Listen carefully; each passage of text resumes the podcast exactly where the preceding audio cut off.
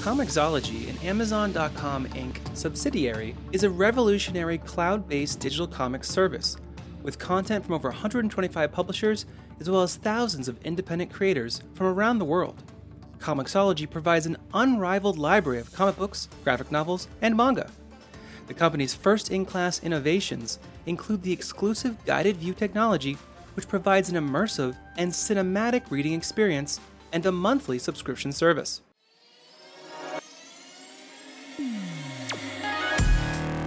Hello there, and welcome to AIPT Comics Podcast, the number one comic book podcast on AIPTcomics.com. My name is David Brook, and I'm here to talk about comic books with my good friend Forrest. How you doing, Forrest? Hello, my name is Forrest. I'm also here to talk about comics. It's about 9:30 in the morning, so maybe a little bit out of it, but I did want to start with a game before we get into the comics. Ooh, a I game. have a game for you. I have a game for you. oh boy, How much do you know about George Foreman and his children? the guy who makes the grills. yes, the bo- famous grill maker and sometimes boxer, George Foreman. Oh yeah, yeah. He did boxing on the side for fun. I don't know much. Okay, so I'm going to go ahead and he has 5 sons. Okay. He has 5 sons, 10 of swords, 5 of sons. Yes. I'm gonna read you their nicknames, and then Okay. you're gonna tell me what you think their real name is. Okay, good. Okay. I like this. This is a Okay. fun game. His five sons are George Jr. Now that one's kind of a gimme. Okay. His name is George Jr. Yeah. His second son is Monk. Whoa. What do you think his real name is? Monk. Who's the actor who plays Monk in Tony the TV Shalhoub. show? I think it's Tony Shalhoub. You think it is just Tony Shalhoub? okay. Um, his Oh, God. third son is his nickname is Big Wheel. what? Yeah. Weird. Big Wheel. Wait a minute. Okay, is his real name George? Okay, so the fourth son, his nickname is Red. Red. Interesting. And the fifth son, his nickname is Little Joey. but their real names are all George. That's funny. George Foreman named all five of his sons George. Wow. So similar to like uh you know, Warren Worthington, Ar- Archangel there. Yes. Yeah. Each each one has a number in their name. Yeah. Yes. Wow. Uh, George Jr., George the Third, George the Fourth, George the Fifth, and George the Sixth. Wow. See, whenever I think of someone who has that moniker in their name, I think it's like generations, right? Like 60 years of the same name, but this guy knocked them all out This guy, one go. like dominoes. He also has seven daughters, Wow. That guy's busy. and I will tell you that one of their names is Georgetta. Get out. Their names are Natalia, Leola, Frida, Mishi, Georgetta, Isabella, and Courtney. I wonder how old his youngest kid is. George Jr. is not listed. I've got George the Third here. George the Third is 37. Um, this dude is really good at boxing. Oh my god, this guy's record is 16 and oh. 0. That's the kind of boxing record you want. Just like on this show, where we've had 91 episodes, no losses. 10 of swords, 5 of George's. This is the comic book podcast where we talk about the latest news, review the best books, have fun segments, do interviews. We do it all to recap the week and keep you connected to the industry. And this week we're going to have a special segment on 10 of Swords since 10 of Swords Creation number 1 came out, the big event, the 22 part event started this week. The most anticipated comic of the year, maybe? Yeah, I'd say I'd so. say I think that's fair. I think I think one of the reasons why Ten of Swords is so anticip- uh, so important and so anticipated is because you know House of X and Powers Yeah. of Ten were so iconic and huge last summer. Yeah. So now we're following it up with the first big X Men event. Yeah. But before we get to that, we're gonna recap the biggest news of the week. And in the news, not earth-shattering news, but some interesting uh, movers and shakers. Uh, at the top of our news, which may not be the biggest news, but the Raised by Wolves HBO Max TV show, which is fantastic, by the way, and almost over. There's only one more episode next week. It got a comic book, and uh, this is a collaboration between HBO Max and DC Comics, and it's a free comic. It came out. It was it was not only announced uh, the same day it was announced, it was also available to download or read on um, digital platforms. I don't think it's in physical now that's format. taking it to the max. oh my god, you just reminded me of all those uh, HBO Max superheroes Mm-hmm. nobody cared about. They're going to be in the Raised by Wolves comic. yeah, they are. They all get murdered in the beginning. Um, no, they don't. but yeah, It's just a pit of their bodies at the bottom. this is uh, I don't know if I, I know you haven't dabbled in Raised by Wolves yet. I haven't. Right, first? I'm waiting for Yeah. it to um, all come out. If you're unfamiliar, it's Ridley Scott's uh, baby. He he's in collaboration with the writer of this comic as well, um, who is I'm trying to look up the name really quickly and I can't find it. Aaron Guzikowski. Uh, he wrote this comic. He also writes all the episodes of the show. Ridley Scott direct directed the uh, pilot and I think one or two other episodes. But yeah, basically this gives you a bit of a background on these robots called necromancers that are basically like gods that float around and murder atheists on Earth.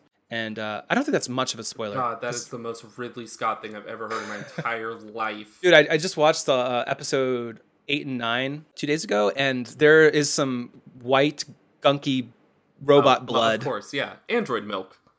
yeah, it, the show is getting more and more like Alien as it goes on, which isn't a bad thing necessarily, but it was it's a little little sad because you're like, oh, come on. Ridley, come on.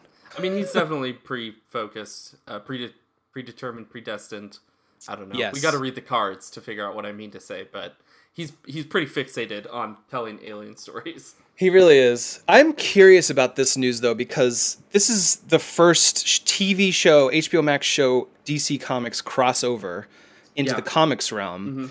Do you suppose there'll be more of this happening? I think that there probably will. I mean, they're going hard on the new uh, their new deal with DC. They're renewing Harley Quinn and Doom Patrol and Young Justice.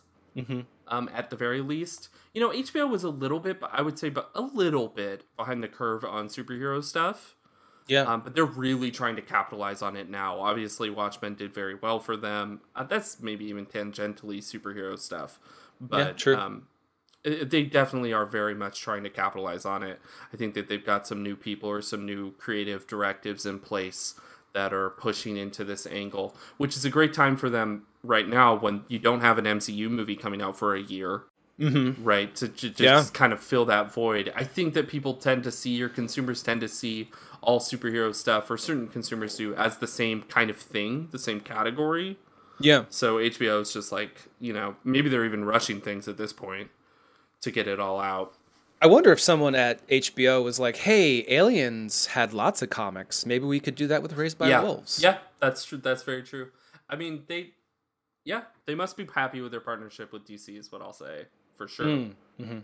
The book looks really good too. It has art by um, Megan Hetrick, and the artist, uh, the color artist, is Nick Filardi. So Oh, they didn't they didn't skimp on this. I mean, a lot of times with these crossovers, you you see creators that you've never heard of before. So that's kind of cool that they went that way.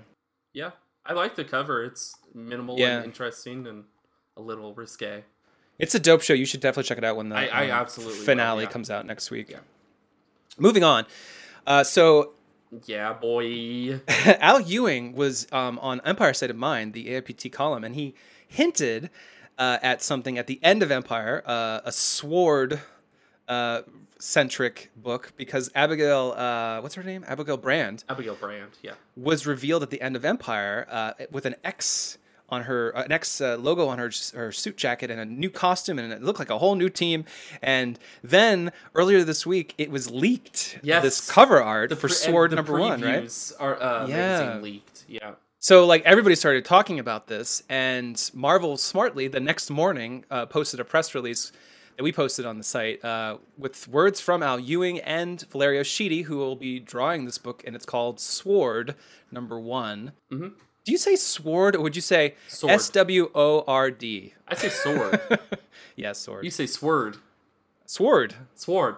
It's a, it's the Boston thing.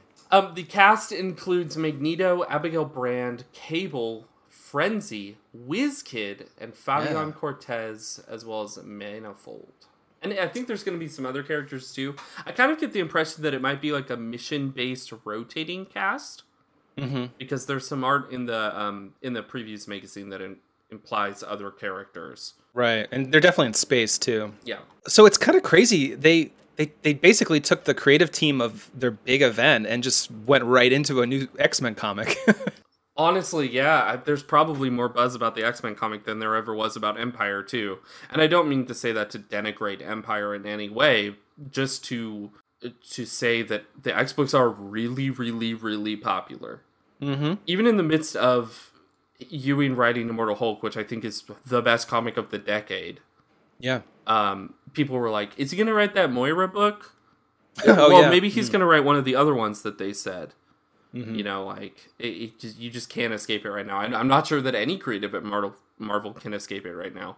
Um, No. And hey, I'm I'm maybe I don't want them to. I don't know. I am shocked. I mean, maybe it's because of the pandemic and the gap um, where creators weren't working, but I can't believe Schiti is going straight from six part Empire into this. I mean, usually when you, when creators like Yu or you know Francis Yu or other big time event artists do an event, they take like six months off or three months off because it's so much work. But he's just diving right into another book. That's crazy. Right.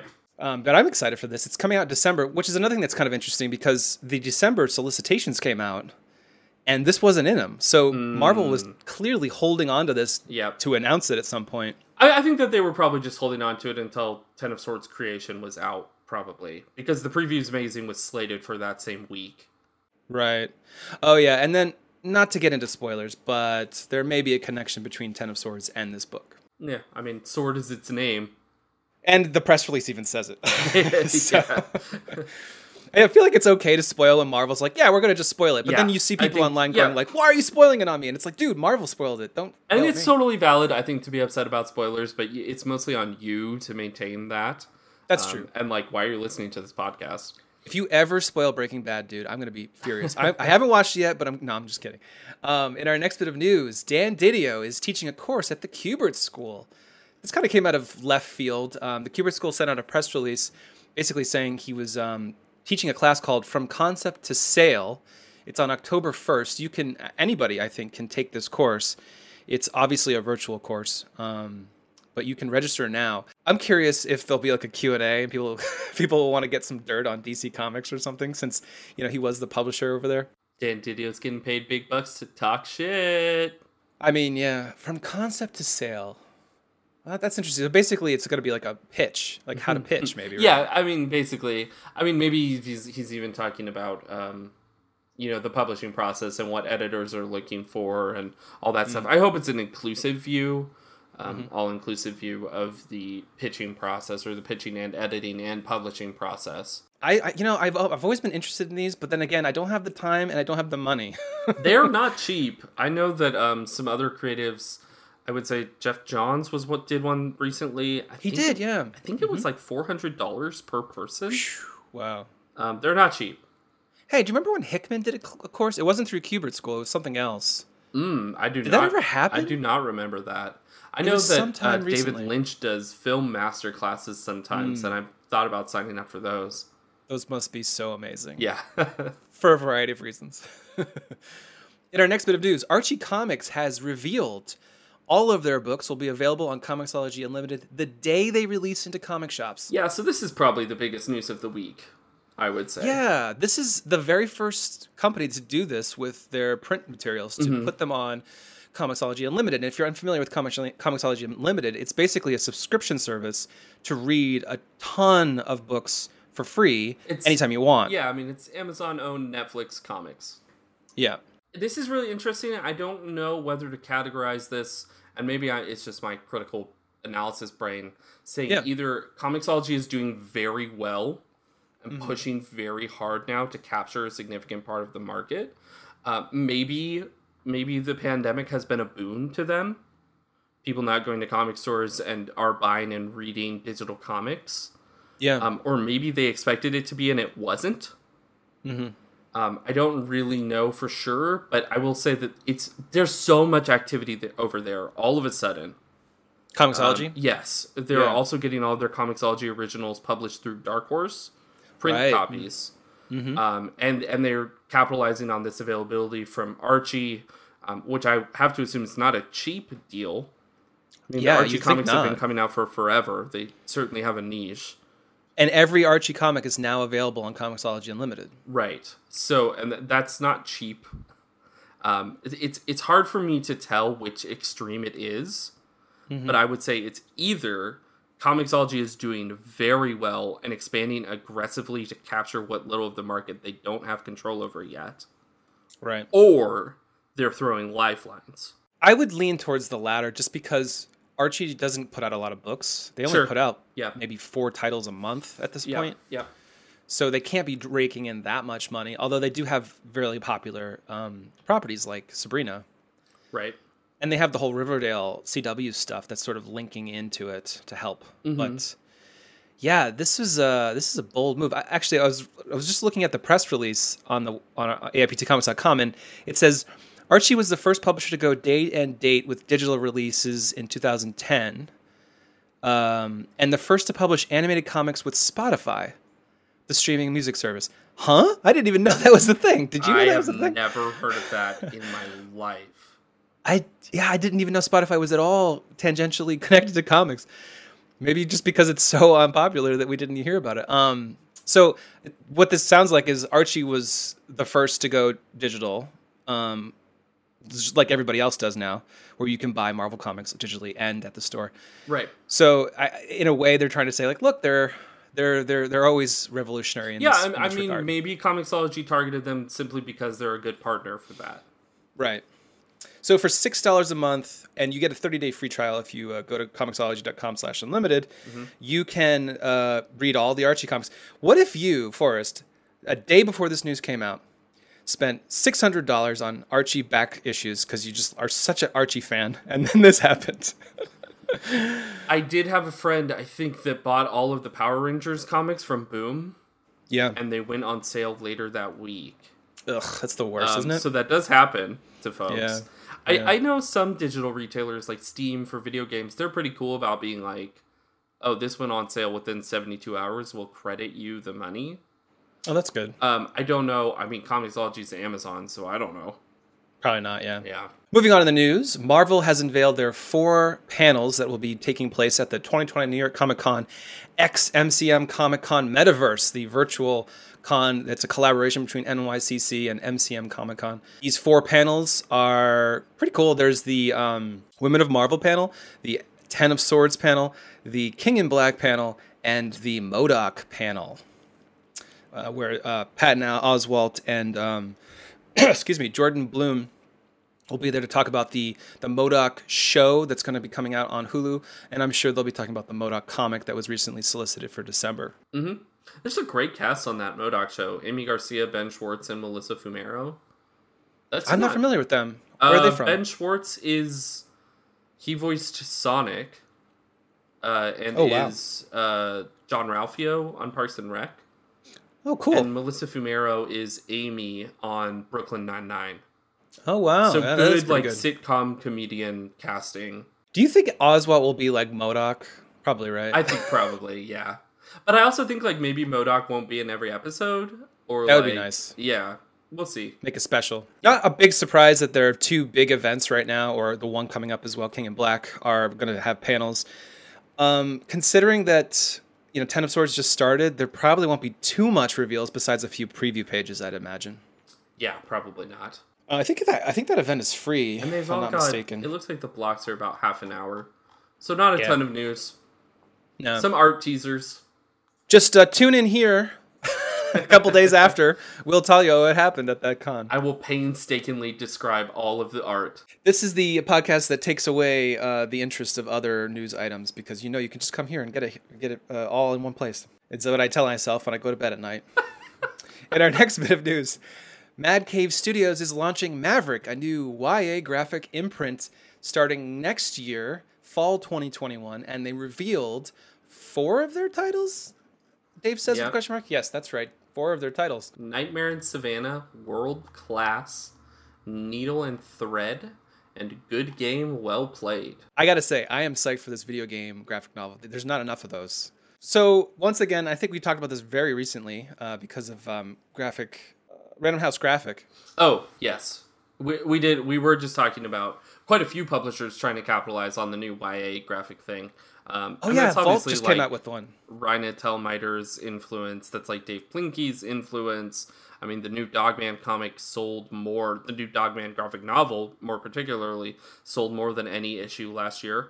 So Yeah. uh, this is the obvious revenue getter. This is Mm-hmm. the thing that's going to move units. And as we've said before, you get to ship them to comic stores and bookstores. Right. What do you think of their logo? Eh, sure. It's kind of cute. It's like a little bunny rabbit Yeah. with winking at me. you little cutie, you go back. You go back in your hole. Um, yeah, Vault just came out with their own imprint too. So, as I said on that show where we revealed that news, um, I feel like this is going to water down the market at some point. Yes, If everybody's I mean, got it, four- it definitely will. Um, uh, This is American capitalism at its worst. Is Right. when we just, I mean, there are what like six Tiger King adaptations in development, Yeah. and not even one of them is named Tiger King in Black. Hey, and isn't uh, that crazy woman on that? Isn't she on Dancing with the Stars? She is on Dancing with the Stars, um, and Lord the Almighty. first, the first song that they made her dance to was "Eye of the Tiger." Oh Lord! Yeah. And I bet people ate that up. Did you know she has something in her cameo rules that she says specifically she will not talk about her first husband? Huh? That's weird. It's almost like she's hiding something. Just can't imagine how exhausting that would be all the time. Yeah, I wouldn't want to be in the limelight. Yeah. But then uh, I'm not that type of person. In the next bit of news, TKO Studios, a company that we keep saying on this show, when the hell will they tell us when their next books are coming out? It's been forever, Yeah. has revealed their Wave 3 graphic novels for November 2020. That's right, they're coming out this year and they're only announcing it now in end of September. Yeah, I, I have frustrations with this. I think that their books are good. I think that the creators that they scoop up are great. I think that the titles, Lonesome Days, Savage Nights, co-written by Steve Niles and Salvatore Simeone, and The Pole, written by Steve Orlando, and Red Fork, written by Alex Paknadel, all look and sound very, very interesting. I also think I don't particularly like the style of promotion that is, and it's out right now. Right. I don't necessarily find that satisfying. Yeah. You'd rather like slowly build. I I don't think it needs to be extraneous to the point that it's like a year out.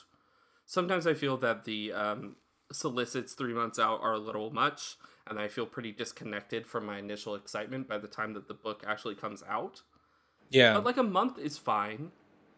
And Mm-hmm. I think that we maybe view that differently because I, in particular, am like, well, now I want to interview these people. yeah.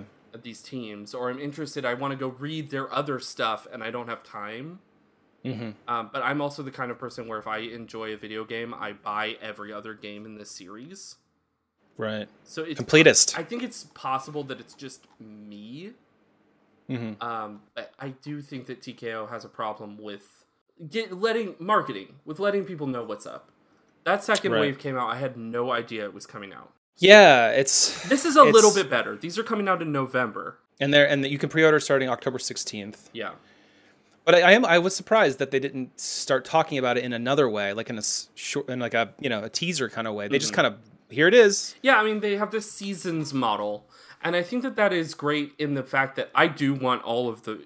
If it's a limited series, one to Yeah. twelve issues, I want all the books to come out at once. I don't Yeah. think that they need to be bound in an OGN or anything like that. The individual issues are cool. The boxes are cool. TKO, when you read their books, it feels completely different from any other comic book on the market. Yeah. I like that part, but again, I when I I asked you, "Hey, did the second season of TKO come out?" and you said, "I think it's out." yeah, yeah, Like, yeah, yeah. Um, th- it, we're just watching them figure it out in real time. It is weird. Like the, they all come out, and then everyone talks about it for five seconds, and then you forget for Yeah. like nine months that they Yeah. exist. Yeah. um, and I don't know. I think that that's probably bad for them. it's almost like they should have like at least two waves a year, not one wave Yeah. every you know 14 months. I, I think we're still watching them get up to speed, and it's very interesting to watch a comics company that I think is doing so much right yeah, also do some things so weirdly or counterintuitively to me. Right. Um, it's interesting. It's interesting to watch it happen in real time. I'm very excited about all these books and all these creative teams, though. Are you Good for excited? Steve Orlando. It is, yeah, it's great. I wonder when we interviewed him if this must have already been almost done. I guess I right? would assume to been. so. Yeah, it looks like Seishun uh, has finished copies of all the books. I, you know, since they all come out when they're done, like they, Yes. the whole thing. I wonder also if like they expect the writer to have the entire script done as well before they submit it to the artist. They probably do. Um, and there may be, be edits during that process, but they probably do. Are you also uh, excited for Savage Dragon endorsing Joe Biden and uh, Kamala Harris? it was uh, revealed by Image Comics that Savage Dragon number 253 features uh, the Savage Dragon uh, with a Biden Harris shirt with his arms outstretched around uh, the presidential candidates. Um, and he's he's uh he's supporting them. So you should too, apparently, because we should all do what Savage Dragon does, right, Forrest? Yeah, so uh, my, Follow his lead. my immediate response was, you know, Biden or Kamala Harris holding up Erik Larsen's weird superhero incest comic book without vetting it actually seems kind of on par for their campaign. So maybe uh, maybe that will happen. I don't know. And then some intern will take the blame. I don't. Do you think this will actually convince anyone to no, vote? no, no. I don't think that this does anything for anyone but Erik Larsen. Right. It's like he wants everyone to know Yes. who he's voting for. Yep. I guess. and that's fine. I think that that's totally valid. Um, he's done that with previous books. Um, Yeah, he he's- did a pro got- Obama one. Yep. Yeah. And he had he had Savage Dragon punch Bush in the face. Yeah, and there's some other some other creators are doing things like this right now as well. Um, Mike Mignola did a Hellboy where he's wearing a Biden Harris 2020 shirt, a sketch. Um, There was actually a lot of conversation around that one in particular on Twitter. I I guess I don't know. I guess Hellboy has a big group of conservative fans. Mm. Which surprising. seems really weird to me for a comic about a demon that fights Nazis. yeah. Um, yeah. there was there was a lot of conversation about that one. People saying like, "Oh, you've lost your this fan," Yeah. and that kind of stuff, and um, and then people saying like, "Why are you surprised that Mignola is doing this? Uh, he's uh, he did it for Obama as well, just like Erik Larsen did. He's uh, a lot of his comics are left leaning or liberal leaning, and then there's a third group of people, myself included, saying, "Hey, remember when he defended and protected and employed a known abuser, Scott Allie?" Right. Um, so But now he's a hero. Yeah, and, and I did kind of dislike that too. I, I specifically tweeted out something that was like, "There are a lot of people forgetting this thing that happened very recently, huh?"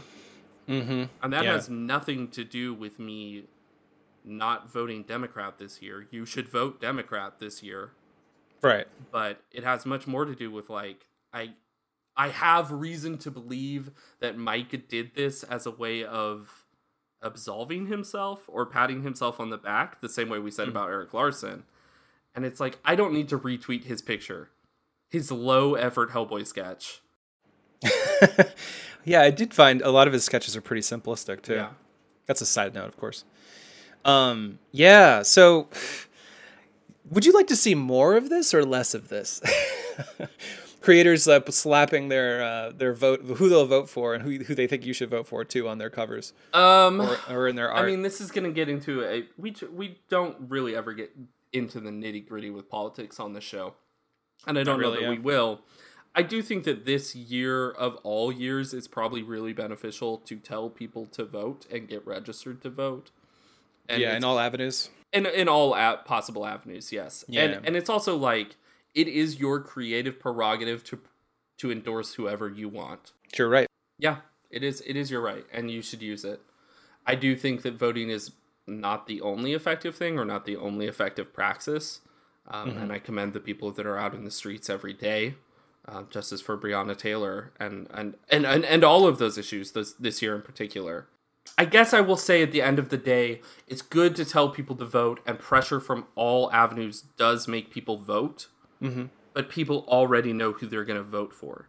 Right. So this Savage Dragon cover, I don't think it does anything except for Erik Larsen. I would actually. I don't know. Is that is that macabre and awful? The Breonna Taylor thing you just brought up. Yeah. What if that was used in a political way in, in- on a comic cover? Well, I mean, It's delicate. it it is, and I think that there's the commercialization of Black Death and Black Tragedy is a problem. Yeah. Um, and the commercialization specifically of the mistreatment of black women is a problem. Uh, there were a bunch of companies that put out like just Breonna Taylor on a T-shirt, just her name even, Right, and right. that didn't uh, that amount of capitalization didn't change the incredibly awful legal verdict this week. Right. So I don't know. I don't think so. Yeah. And I would say that if if someone were to do that, I would only want a black creator to do that. Right. Yeah. I don't. I don't. Yeah. I, I, this is nothing against Erik Larsen. I don't think that he has suggested he would do this or that he would do this. But I, for example, would be incredibly upset if there were a Breonna Taylor Savage Dragon cover. Mm-hmm. Does that make sense? Yeah. Yeah. It kind of reminded me actually. Um, I reviewed um, Undiscovered Country this week at, at, on the site, and at the end, the back of the issue, there's a letter from the creative team about how they were donating a lot of their money to Black Lives Matter because the book it's is political in, in itself, and they wanted to stand with uh, BLM. And I thought that was interesting. You don't see that very often either. Uh-huh. Um, even no no offense to the creators, but it did seem weird that they listed off the number, like the amount of money they gave. But that's neither here nor there. It just it's it tangentially it's similar in that it, it, comics can be political, and they and another point though about Everything that political. at the it was at the end of the book. It wasn't like Yeah. plastered on the cover. Yeah. So people might even miss it, but they wanted to make a point. So I don't know. I feel like that was probably a good way to do it. Maybe. I, I think that that sounds better than, you know, the idea of Breonna Taylor being on a cover or something like Yeah, that. Yeah, because then you're like, yeah, like you said, you're like trying to make money off of Yeah. something terrible. Yeah. Yeah. Which is a terrible way to go about it. And hey, Amer- and, and hey, capitalism makes money off of terrible things all the time. Everything's terrible. There's six Tiger King adaptations in production, but we have a that we don't need. we have a perversive and repeated and recursive problem with capitalizing on black tragedy that has to stop. Mhm. Um, so I don't think that I would. Yeah, I, it's a hypothetical, but it's something that even in hypothetical makes me upset. Oh, for sure. We can have a segment on that. yeah, maybe. we- oh, maybe I- not. I- yeah, I don't know. I think you know we are two white men doing a comics podcast. yeah, yeah, what yeah. do we have to yeah. say? You know, I, I would probably want to get a person of color in on the show, um, which I recognize, by the way, is something that we need to do more frequently anyway. Mhm. Um, but yeah, it's a larger con, it's a larger conversation, Mhm. um, and it none of it happens in a vacuum. And I think that Erik Larsen should vote for whoever he wants. Well said. Actually, I don't think that. I think everyone should vote Democrat this year. Yeah. Well, yeah. If you don't want doomsday, And it's pretty obvious where David and I stand on this, so I don't know. if you don't like fire, you know the, your whole world burning down. well, see, in here's so the many thing. ways. Now I feel like now I feel like we do have to vocalize it Yeah. because there was a bunch of people that liked Hellboy Yeah. that thought that those comics weren't about them. right. Right. So yeah, vote them. Wear your mask. Black Lives Matter. Who was um? There was another. Oh yeah. Uh, often I I'm always shocked when when Superman fans are pro Trump. Yeah, Do you remember that a couple weeks ago? There was a comic book uh, shop owner saying, "You guys are stupid for thinking Superman uh, wouldn't vote for Trump," and it's like, dude, what? Do you even read this book? Like, yeah, it's just insane that people can yeah. twist. I mean, it was that um Dean Cain got into a fight with Tom King about how he was writing Superman? Because Dean Oh, that's Cain right. is a big Yeah. Mm-hmm. anti-mask Trump supporter type person. Amazing. Um, you know, the, actually, what you just said is something that I wanted to talk about this week anyway. Um, which is I saw a tweet that said, "What is your biggest red flag for a comics reader?" And Mm-hmm. one of them was, "I like Superman, but I don't like Lois Lane." And that was the example. So, what Hmm. Yeah. do you think is your biggest red flag for someone that you're like, "Oh, I'm not going to agree with them"? just in general, Just for comics, Could be Yeah. anything? Yeah. that w- and that and that Lois Lane one was yours. No, that's not mine. That was the Oh. person that posted the question. Interesting. I'll, I'll tell you mine after. Whenever anyone takes the Superman would would lock up and you know kill immigrants, Oh, you sure? that uh, which I just kind of referenced a second ago. That's probably the, one of the biggest ones right now, just Yeah. because it's on my mind with you know Trump putting people in cages. But Sure. uh, I, I don't know. It's it's weird because I don't I don't I'm not on Twitter much, so I'm, I'm not in those realms seeing people say stupid things all the time. Okay. Uh, but that might be that might be mine for right now. If you go and maybe I'll think of another. I mean, one. I certainly am not browsing Comicsgate threads or Yeah, websites no. or anything like that. So there probably are much worse things. I think my Yeah. biggest thing is people saying Peter Parker is the only Spider-Man. Bruce That's Wayne stupid. Oh is the only Batman. Clark Kent is the God. only Superman. yeah Like because these superheroic ideas exist in an abstract, Mm-hmm. and they're meant to um, to be personal, but they're also Yeah. representative of bigger issues and ideas, and also all of those are white men. Like, right. yeah, so that's probably my biggest one. I think it's empowering if a character takes on the mantle and isn't white. Right? Yeah. Yep. Because absolutely. it, I mean, that's means the, more. Is that not the whole point of Into the Spider Verse? Right. Anyone can Dude. wear the mask. I, I covered San Diego Comic Con at San Diego in 2019, and I was having dinner, and this guy sat next to me. We were chatting for like an hour, and everything seemed fine until he slowly revealed he was a huge Fox News guy, Mm. and he got he got really heated about how Miles Morales it's bullshit. He shouldn't be Spider Man. He should have another Yeah, name. see, exactly that. Exactly those kind of people. And they try to hide behind the, like, oh, I just care about the character's identity, right. Right. which is. Well, what was stupid was Yeah. he's he thought that the that he took over Spider Man. I mean, uh, and I was let him. and I he just care. just replaced it. But but um, he didn't even know like he was from another universe. Yeah. he didn't know any of that. He just thought that Marvel was like, let's make well, Spider and Man that's uh, black. that's what those readers in particular do. They boil things down to one Hmm. issue. right, and then they don't even they don't even look into it deep enough Right. to actually yeah, know not the, at all. the Because facts. uh, there's people that think that Gwenpool is just a female Deadpool Right, when her entire existence is almost lampooning the idea of Deadpool. right. So Yeah, that's a stupid one. yeah, I, I think that that is probably the biggest thing where I'm like, and and hiding behind this kind of mealy mouth, like I just care about the character's identity Mm-hmm. type thing. Or Stan Lee wrote a memo that said, you know, he's supposed to be a Catholic white boy Right, or whatever, and that's fine. I mean, they're they're staying on spec. Mm-hmm. The creators are for a certain arc or for a certain storyline or whatever. I mean, you should tell Peter Parker stories, sure. but also the idea of Spider-Man is much larger than that. I think it's there's more longevity too if you don't just have Peter Parker stories. Right. Absolutely. Absolutely. I mean, it I mean, breaks away from the is whole. the most refreshing thing that has it happened. is. Yeah. like it's interesting too because like with serial storytelling technically you shouldn't break away too far off because you want to keep that weekly you know flash gordon book going forever right but you know now that we're 60 plus years into these characters lives i don't think the creators when they originally you know thought them up thought that they would continue on for this long Right. and serial storytelling has never really lasted this long in history, right? I mean, I'm trying to think of other. I guess you could say Sherlock, but it's not like people are we you know writing new Sherlock stories every day. Whereas there's been Spider-Man stories for 60 years, so we're like in this new territory where you should branch out and make new Spider-Men or Spider-Women or whatever. Yeah. Yeah. And Superman totally would not lock up immigrants.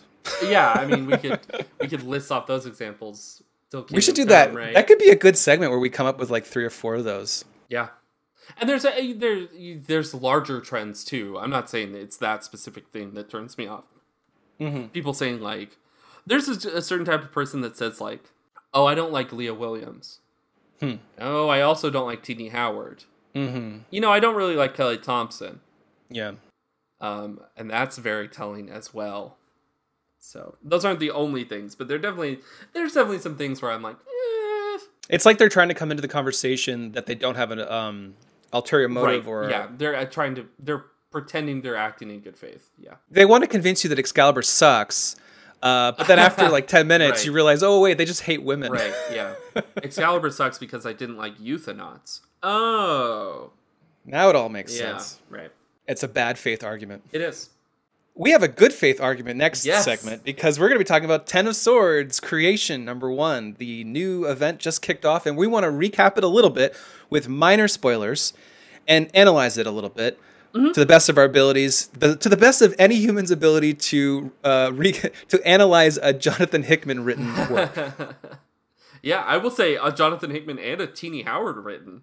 I mean, I, I think that you could say that X Men and Excalibur are probably the. I, I don't. I detest the idea of saying dense or impenetrable or anything. The most Yeah. demanding of your time books leading into this. Um, Yeah, there's a complexity. These authors launched the event. Mhm. Um, and then also the artist team of Pepe Larraz and Marte Gracia. Amazing. Gotcha. Uh, it's the best, some of the best art in comics today, I think. um, which is which is great because you know it only keeps getting better. We're like living in like the golden age of great comics, uh, visually especially. Yeah, I think. I think that this is the golden age of comics. Yep. so let's start off with just generally, how did you feel about the book? I loved it. Um, so this is also going to serve for me as our top books of the week discussion Yeah, because the only book that I listed this week was Ten of Swords Creation number one. I read it twice. I'm I read it twice digital. I'm going to go pick up a physical copy. yeah, I cannot stop thinking about it. I can't stop thinking about the implications. I it, it like immediately it's so rich and so layered.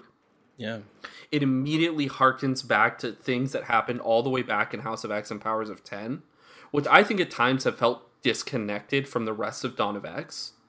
Hmm. Like a lot of hmm. those big ideas and stuff haven't been followed up on, and there's still plenty Right. more to follow up on, like the Technarchy. But also, it alludes to so much more happening in the future. Mm-hmm. And that is just so fascinating and exciting and rich. The the only other book that I can think of that tells stories this rewarding is Immortal Hulk. Hmm. And that's high praise. Yeah. It's uh, I couldn't believe how long it was. Why do you suppose they didn't split it into three issues? Because like it's it's about sixty five pages long. They could have easily done three issues of twenty two pages, right? Well, I think you've got what? What do you have? How many Dawn of X books are there? 10 to 12? Uh, oh yeah, they got to twelve. Most of them, yeah. hmm Yeah. Um, so you have a lot of books pouring into this. Mm-hmm. And you need to capitalize on all of them to make this kind of the cohering or catalyzing event, Right. I think. Um, and so you have to give a little bit of breathing room or a little bit of time to all of those different narrative threads. Mm-hmm. And that I can't, that's very hard to do without making it this long. I, I I reviewed it for the site. I of course loved it. I gave it a nine and a half. I was pondering if it deserved a ten, but I couldn't quite pull the trigger on that. But some of the words I used were vast, daring, and tremendous to describe it. Yeah. And I think that kind of gets at what you were just saying, like this vastness. It's very complex, but Yeah. at the same time, when you reach the end and you think about it, it's also quite simple event setup. It is. I think that that's like there are so many character beats. We Yeah. could talk. We could talk for as long as we've been talking. We've been recording for about forty six minutes. I could talk that long about just Apocalypse's arc through Yeah. Dawn of X to now. Um, and that's incredibly rich and interesting, and probably very rewarding to the people that are that invested in specific characters or specific storylines. And they are picking up on things that have existed in X Men comics for a very long time, like Saturnyne. But at the same time, you're right that it does all boil down to hey, 10 swords and a tournament. They're going to fight to decide the fate of the world. Like, Which in a way is like, wasn't that like what Secret Wars was about? yeah, yes. Essentially. Yeah, I mean, it does Yeah. kind of all boil down to that. I mean, it's the the narrative thrust has to be conflict, right? Yeah, yeah. And we want to see people fight each other with swords, Yeah. of course. Yeah. Um, I would be silly not to mention uh, you should totally check out uh, X Men Monday on Monday because Mm, hmm Chris Hassan interviews Jordan White once again, asking your questions but also his own about this book. And I'm just going to give a slight spoiler for X Men Monday. The Petrodactyl that's in the opening of the issue, we get a little more uh, insight into uh, that dinosaur and why he's in the book. Awesome. Now I say that, that. because that petrodactyl's in the book for like two pages, but it's like one of a billion cool little things just interspersed throughout the whole issue. It's crazy how dense this thing is, and that includes a crazy uh, teleportation to outer space with four aliens and a giant worm. Yeah, I so I think that that's a perfect segue into the other thing that I want to say, Yeah, which is I tried to say this about Excalibur last week. Mhm. Part of Tini Howard's and Jonathan Hickman's writing is that you won't understand everything. right. That is By a, design. a conceit that you have to know going into them. It is by design. hmm Sometimes it's really really cool visually.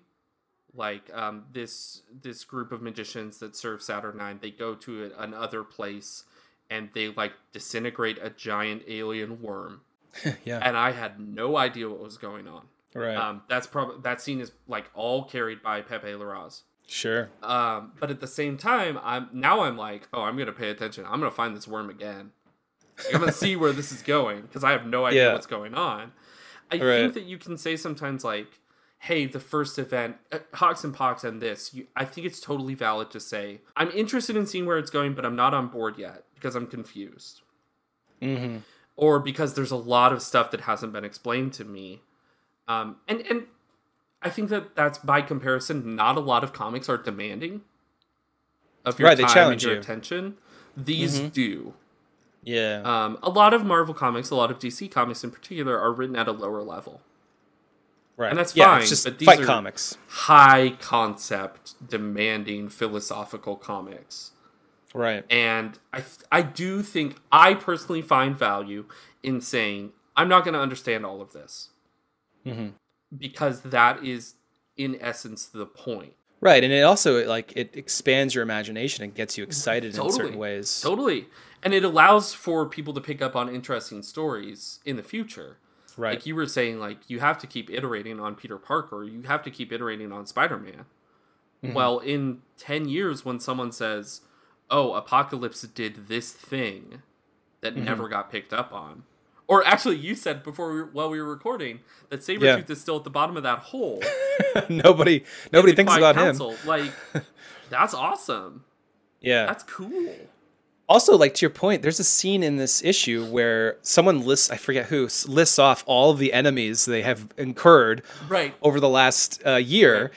Which have mostly been introduced in x-men the main series and yet now there is another enemy on top of all of that Enemies at every door, right? Yeah. yeah yeah and you know what you were just saying too reminded me of like in HoX and PoX the super duper far future stuff uh, i forget how many years in the future wasn't it like 10 million years Yes. or something Yeah. that stuff still is just lingering Yeah, out the there with no real Yeah. explanation. Yeah. Yeah, All that stuff. Um, which is fascinating. So I, I we haven't really talked about the specifics of this issue very much. Mm-hmm. Um, basically, what has happened is Apocalypse has betrayed the Quiet Council.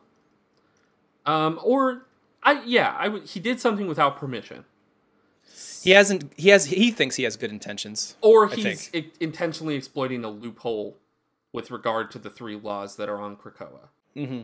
For good or for ill or for his own purposes or not. And then he is subsequently towards the center of this issue betrayed because of his betrayal. The betrayer becomes the betrayed. Um, and then that that kind of devolves into this side and and our side, Krakoa, are going to have a s- sword fighting tournament to decide the fate of the world. Right. I, I mean, it is that simple. That's the thing that there's the beauty of it in the way because at the end, like you may not understand all of it, but you do understand the central conceit of the 22 chapters this will be. Right. Yeah. Because we learned that they not only have to fight, but they have to find the 10 swords, Mhm. which they listed off um, in a uh, interesting little moment where the, one of the villains and I think Polaris list off the swords they're going to select. But that wait, hold on. Let me ask you a question. Uh huh. This is the scene where the villain character, one of the um, horsemen, I, I would Yeah. say, is a horseman, right? Yep. They list off characters like uh, Pogg Ur-Pogg, whereas Polaris lists off swords like Muramasa bra- uh, uh, blade and the Sword of Might and uh Uh-huh. the Skybreaker and stuff. So why is the villain naming characters and not swords? Unless Pogg Ur-Pogg is like considered a sword. Well, that's awesome. I hope that he is considered a sword. Like maybe they, he doesn't need a sword because he's so dangerous. He is I mean, like maybe he can go. Yeah, maybe, or maybe they're saying like uh, we have a equivalent. The holder of the equivalent of that sword is Pogg Ur-Pogg. right. He already has a, a Right, s- a he has a weapon to wield. that he's going to use. Got it. Like that makes because they're sense. yeah. because they're introducing new characters. Yeah, yeah, that ma- that makes sense. I, I, it's confusing in that one says swords and one says characters, but what you just said makes Yeah, total yeah. Because as a reader, you have familiarity with the swords, Right. but you don't have familiarity with the villains. Right. So it would be really confusing if it was just names back and forth. Right, right, right. Back to your point though, yeah, like Apox- Apocalypse's narrative is like central. it's so compelling. Yeah. Yeah. and it is very central yeah and i think that that's a great um he's a great character to have the narrative thrust be focused on because apocalypse we know- is incredibly storied Right. And you know he's got a plan, he's he's conniving. mm-hmm, mm-hmm. And we can't necessarily trust him. I mean, it seems we to want me. to. I, I could. I think I could say pretty um, equivocally that the second arc or the second villainous event is going to be Mister Sinister Mm. because all Yeah, that pom- stuff is kind of percolating. He's been well. plotting. And Hellions, yeah. Yeah. Um. And and and we've had and and also in Fallen Angels, which I Mm-hmm. mean, I forgot about that. yeah, I did too. I intentionally forget about it sometimes, but they but they're doing the same kind of beats that they did to build Apocalypse up to this moment with Sinister now. Right, right. That's a good call. They're probably doing that, yeah. Um back back to like the central kind of like the structure of this book and why I think it works. Mm-hmm. You know, there's all these crazy big ideas that don't make sense, but still you're interested. But at the same time, I think it's very good at zooming down very closely to a character moment. Yes, And then totally, zooming back out. totally, yes. In and out, in and Yeah. out. And like Pepe Larraz is one of the biggest reasons why this works because you're like instantly in the in the head of a character or you're with them emotionally, and then it can zoom right back out to this giant battlefield and then zoom right back into a character's moment. Mm-hmm. So like you never feel like you don't care, which is a big Yeah, problem it's with most it's comics. not happening in an abstract. Right. Um, I think a specific moment you're talking about is when a character gets surprisingly stabbed, and Yeah. the reaction cuts immediately just to a close up of one other character screaming "no." Right. Yes, exactly. And it's just I, I'd love to look at the scripts because like it has to be on the page on some level, but I also wonder like if is Pepe like bringing that element to I, I think. as well. I mean, I, I think Larraz and Gracia are on a whole other level with regards to visual storytelling.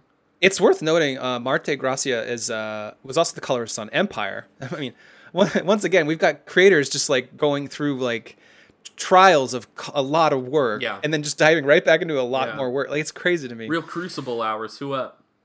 Yeah.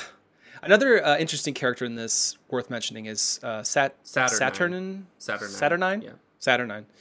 Um, who everyone thinks is Emma Frost, but isn't. Okay, uh, not difficult. I don't find. I get that, like visually, maybe. Um, Blonde who wears she white. has a giant opal, and Emma doesn't. She's also always covered. Emma's not always yeah, covered, true. right? Yeah.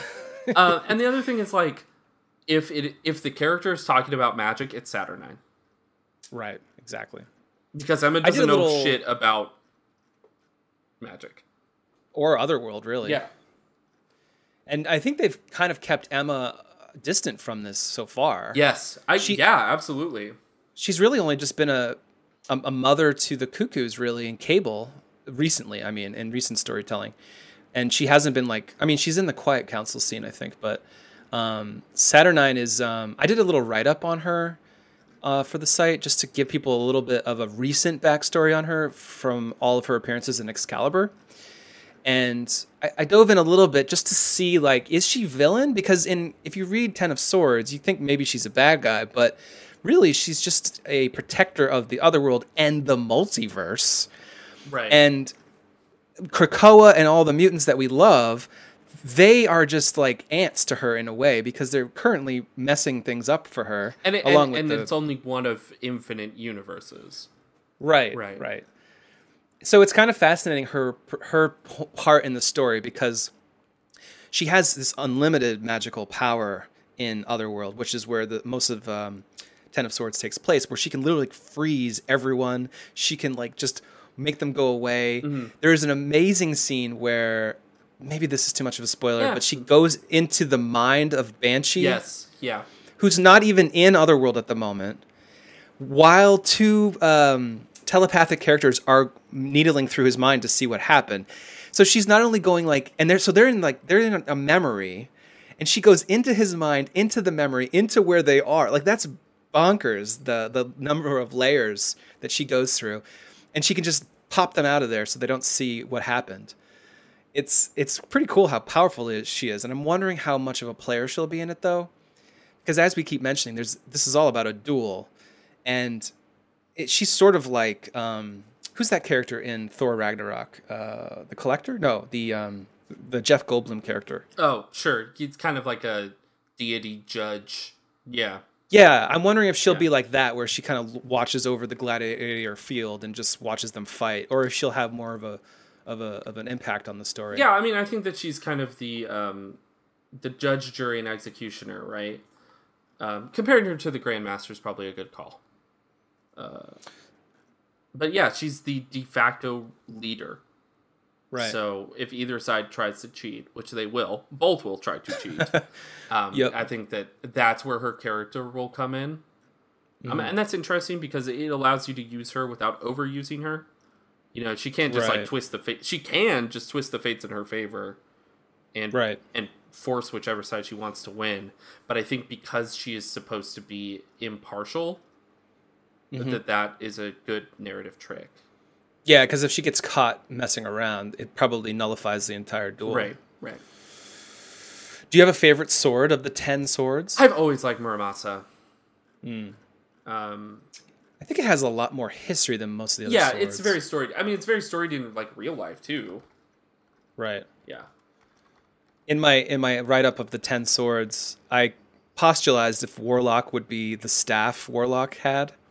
The uh, Oh, The- the space that. figure? Yeah, yeah, yeah. Uh, Adam Warlock. as a joke. Yeah. As a joke, because I thought maybe X Men fans would be like, "You fucking asshole! It's so obvious what Warlock is." But then I went right into Yeah.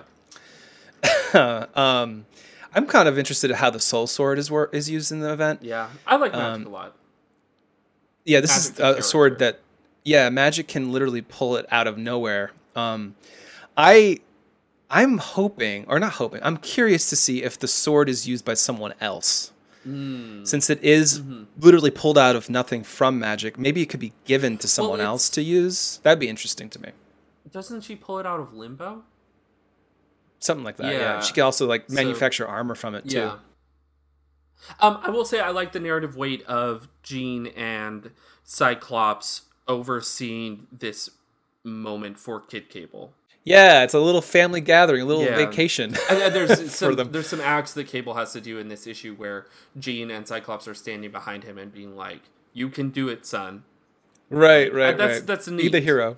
It is neat. Yeah, it, it continues that thread of the family Yeah, uh, element that uh, Hickman keeps doing in X Men. yeah, So overall, I think we're we're both in agreement. This is a Fantastic. amazing Yeah. start. yeah. I, I, you know what? I was less confused by this than I was by HoX and PoX, Yeah, but I'm also uh, very invested, as invested as I was in HoX and PoX. you know, uh, I we, I think we both read a lot of event books too. Yeah, and and they're draining. over the years. They Yeah. are. And this one feels like what I like also about this event is it doesn't require Captain America and Iron Man. Like it's on its own little side mission thing. which is totally the uh, narrative actualization Mm-hmm. Of what Krakoa is supposed to be. Right. hmm Well, well, but at the same time, the events will affect the entire Marvel universe if they don't Just like Krakoa. win this duel. Yep. right. Right. Yeah. So the next issue, X Factor number four, is out September 30th this upcoming week. Mm-hmm. And then there will be three chapters after that, October 7th, and then three chapters after that, October 14th, and then two chapters on October 21st. So after next week, it's going to really speed up um, the events here, and they will take place in all of the X Men books if you didn't know that. So X Factor, Wolverine, X Force, Marauders, Hellions, New Mutants, etc., etc. Yep.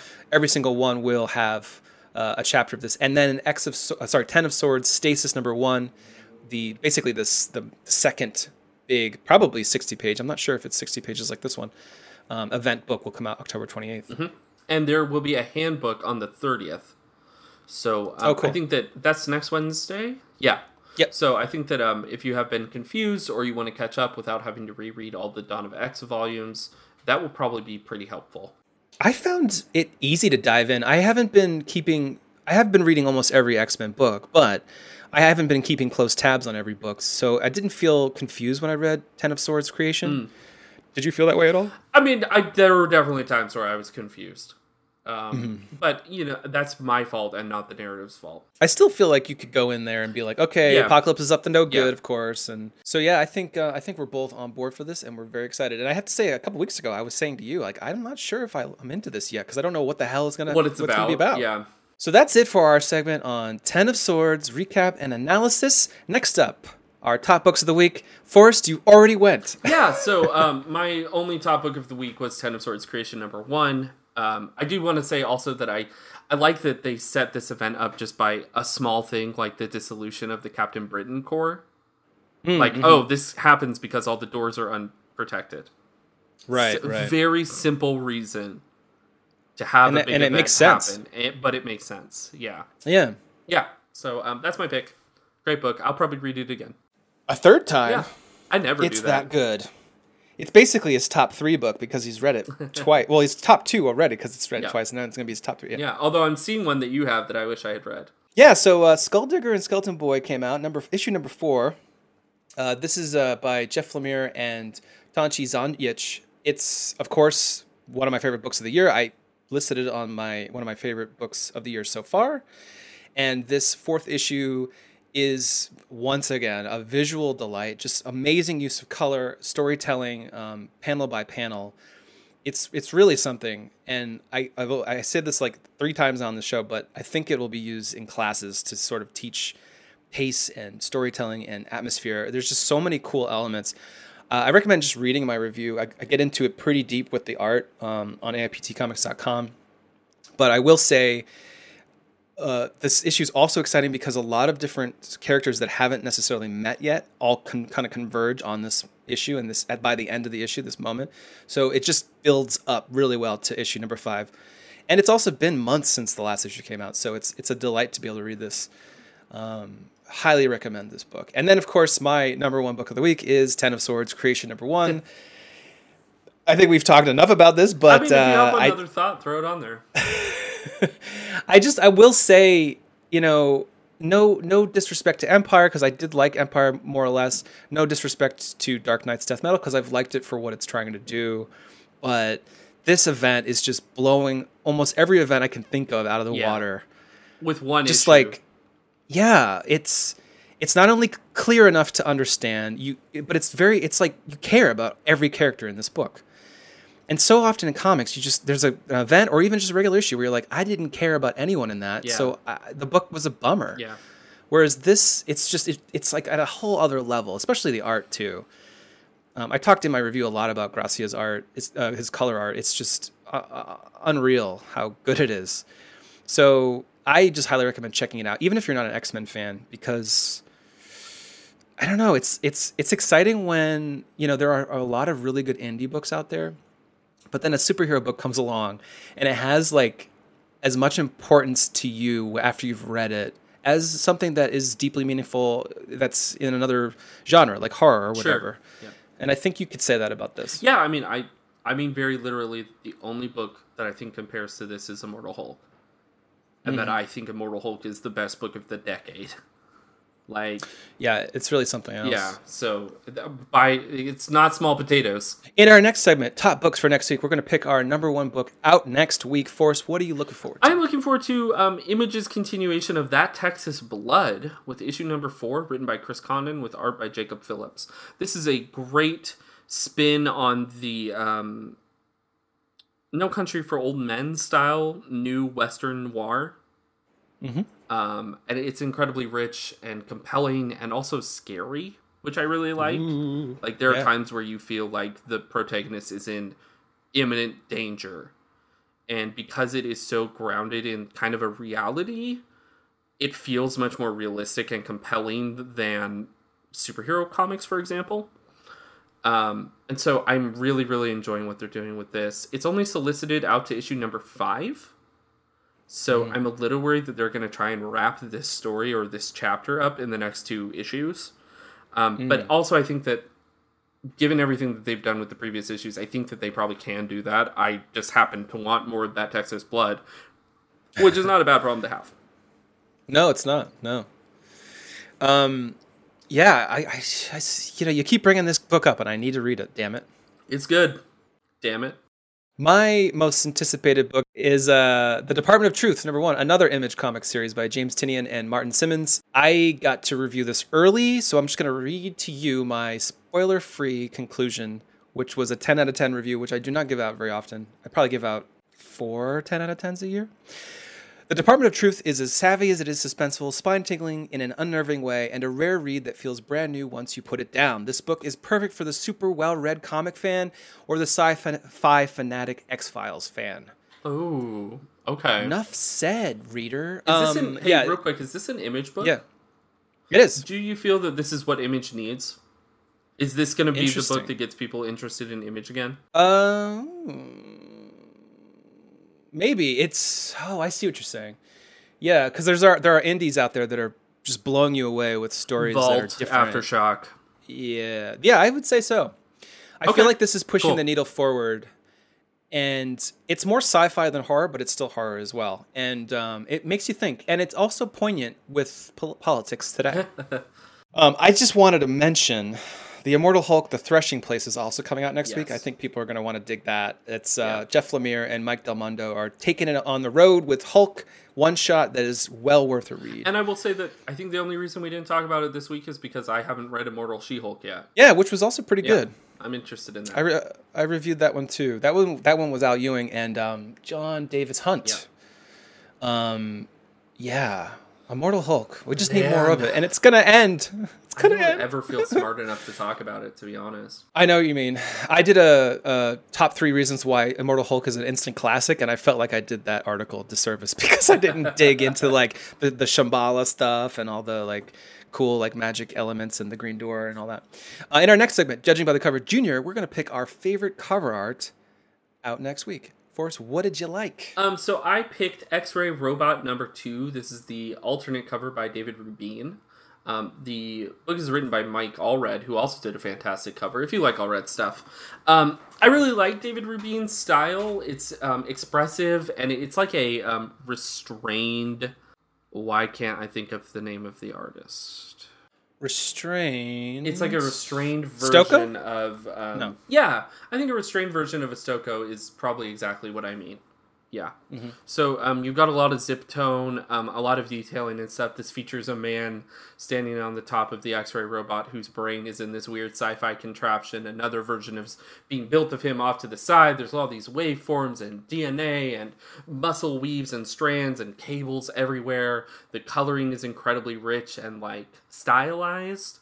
Um, I really like the way that David worked the title treatment into it as well. It's like the status monitor for this giant nasty face behind them. You, you almost might miss it. It's so small. yeah, too. it will probably get another title treatment on top of it. Um, but I do like that he built it into the book there.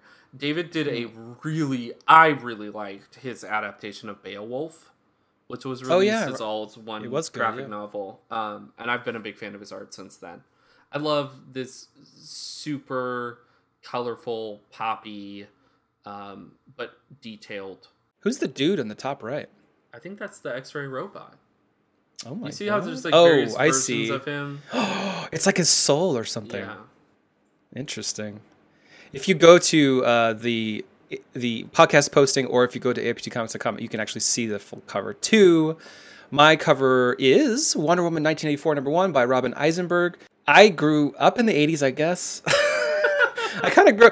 Well, I was born in '83, right? So I grew up in the '90s Right, more than the sure. '80s. But I kind of like grew out of the '80s. So like the '80s is such a big part of my life, and uh, this cover is super '80s. If you look at this cover, uh, we've got Wonder Woman in the center with this cool uh, block uh, kind of framing her, and then there's this like outer space, you know, uh, hashed lines. The, the those those cups from the 80s that had like the green slash on them, kind of going across it, if you know what I mean. And uh, just cool title treatment as well. Wonder Woman 1984. It's just rad. And then we've got obviously Wonder Woman who's super cool looking. She's got space hair, like outer space black hair, and um, I don't know. It's it's it's it's It's simple Genius. but effective. Yeah. you just took the words out of my mouth. I was gonna say simple and just like genius in its like effectiveness. Yeah, uh, the lines. It's not super detailed. It's like the lines are so clean and perfect. And I think I saw recently Eisenberg did another another treatment of this uh, because it's it was so popular when it was announced a couple of months ago. Uh, but yeah, it's uh, it's just a bold cover. I know it's a movie tie-in comic, so I'm not sure how much the cover really matters to the book, but it's a variant cover, so who cares? Yeah. So that's it for Judging by the Cover Junior. In our last segment, Off Topic Top Shelf, it's David's time to tell you what he's into that's not comics related, and it's sort of comics related. I'm cheating. Damn it. I always do that. Um, I've been watching The Boys season two, and it is so good, guys. You got to check it out. I know the original comic is potentially problematic and I think it is not definitely even that good. problematic. I think you could say that. I actually went back to my parents' house a couple months ago and I pulled out the original graphic novel I bought when I was I don't know even know how old I was at the time, and eh, it's all right. I like the art by Robertson quite a bit, but the, the the idea of the book is being translated into a more interesting and complex and just addictive show. That's kind of what you were saying about Slaughterhouse last week. was I? Yeah, Oh, interesting. I mean, you were saying that it it adapts Vonnegut into a more interesting medium, right? Yeah, it does it in a new way. Yeah.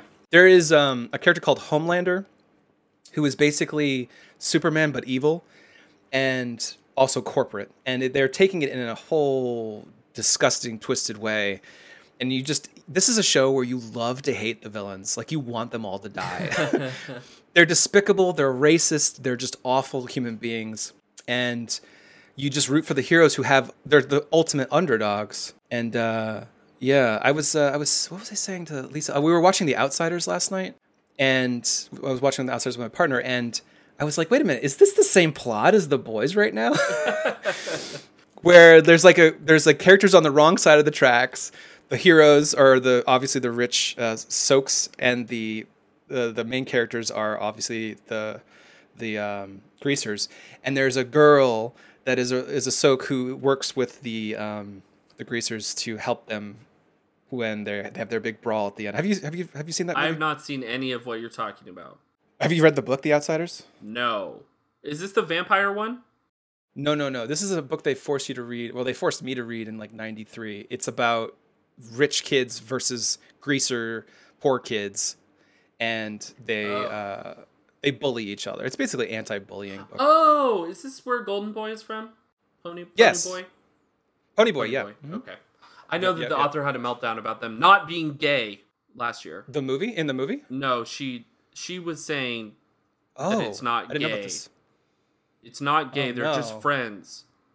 When was this? Last year on Twitter. That's Oh, my God. only awareness of this property. However, if you're comparing it positively to the boys, you must like the boys. Yes, The Boys is very good. Francis Ford Coppola directed the movie. You should watch Oh, it. It's actually got, dude. It's got every actor in it. It's got Tom Cruise, uh, Does it have Tony Shalhoub? Tony Shalhoub. Who's that? The guy that plays Monk. Oh, it doesn't have Tony Shalhoub. Well, I'm not going to watch it. So it is terrible. Rob Lowe, Ralph Macchio, uh, Matt Dillon. I think it was Matt Dillon's first movie. Patrick Swayze, Emilio Estevez. I'm not going to. None of these names are Tony Shalhoub. That cast is almost as good as the one in Boys. And that's the end of our show. Thank you so much for listening. Like, subscribe, and review. We love you. Wear a mask. Talk to you next week.